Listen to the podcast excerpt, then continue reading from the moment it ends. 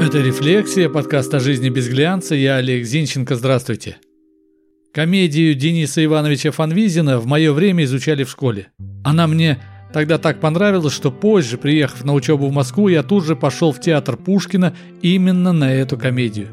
Вряд ли я тогда вникал в глубину недоросля, но мне было смешно и главное, все понятно – не знаю, ставят ли сейчас театры недоросля, но в последние годы пьеса, написанная 239 лет назад, удивительным образом доказывает свою актуальность. Ведь в чем суть пьесы? Через небедную, но невежественную дворянскую семью, через их дворню и борчонка Митрофанушки, через их желание заполучить невесту при деньгах, показывается никчемное стремление к богатству, когда в душе пустота, а голова не обременена знаниями. Вот злонравия достойные плоды. Финальная фраза пьесы вполне может служить вступительной для нынешней ситуации.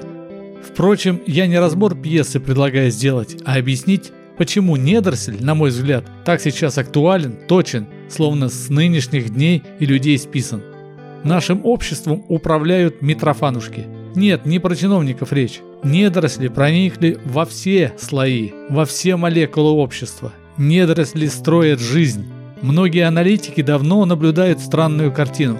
Вот, например, РИА Новости в прошлом году провели исследование, согласно которому основным источником новостей для 79% россиян являются новостные, аналитические и официальные сайты.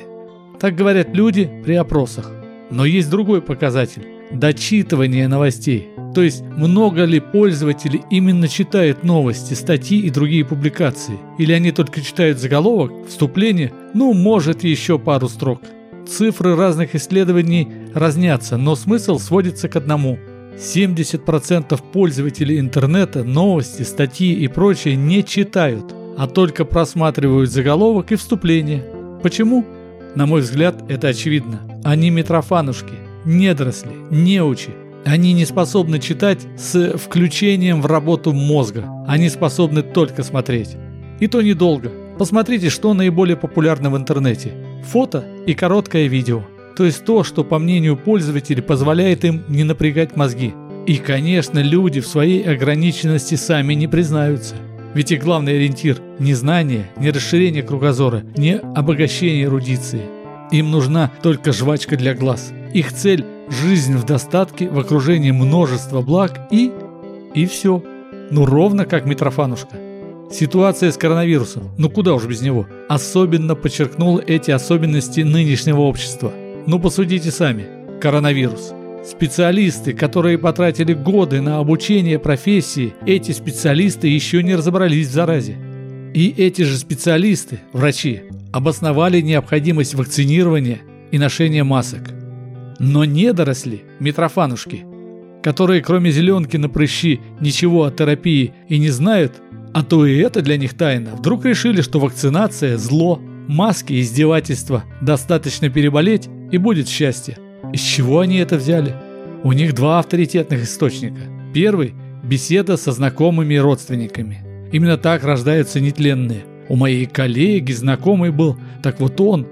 Мне одна врачиха сказала, Наш сосед в больнице слышал? Ну далее, куда фантазия по цепочке слухов донесет. От чипирования до полового бессилия. Второй источник – публикации в интернете. А учитывая, как Митрофанушки читают сообщения, о чем я говорил в начале эпизода, то им понять смысл очень и очень трудно. И это проявляется везде.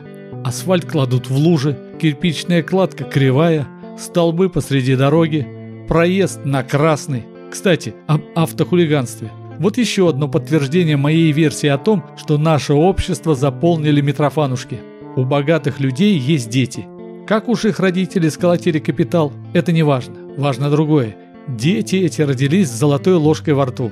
Повезло, в общем. И получили они лучшее из всего возможного. И образование могут лучшее впитать, и лучший старт им дан для реализации своих способностей. Но что мы слышим и видим? Ну, Правильно, ничего дельного. Имея такой отличный старт, они удивляют публику не достижениями, а хамской, иногда кровавой ездой на люксовых авто, дорогим бухлом, справлением нужды на доллары, издевательством над небогатыми людьми и прочей гадостью. Ведь Митрофанушкам невдомек, что какие бы преподаватели их не окружали, В конечном счете все они превращаются в семинаристов Кутейкиных, отставных сержантов Цифиркиных и в кучеров из немцев Вралькиных из пьесы Фанвизина. Так как настоящие преподаватели в свинарниках лекции не читают. Ведь скудоумие – это образ жизни, болезнь, и лечится она только воспитанием и образованием. Настоящим образованием. Все сейчас так, как сказал о комедии Фанвизина Белинский. Его дураки очень смешны и отвратительны. Но это потому, что они не создание фантазии, а слишком верные списки с натуры. Так и живем. Это была «Рефлексия», подкаст о жизни без глянца. Я Олег Зинченко. Жду вас в сообществе «Рефлексия» ВКонтакте. Ставьте лайк, подписывайтесь. До встречи.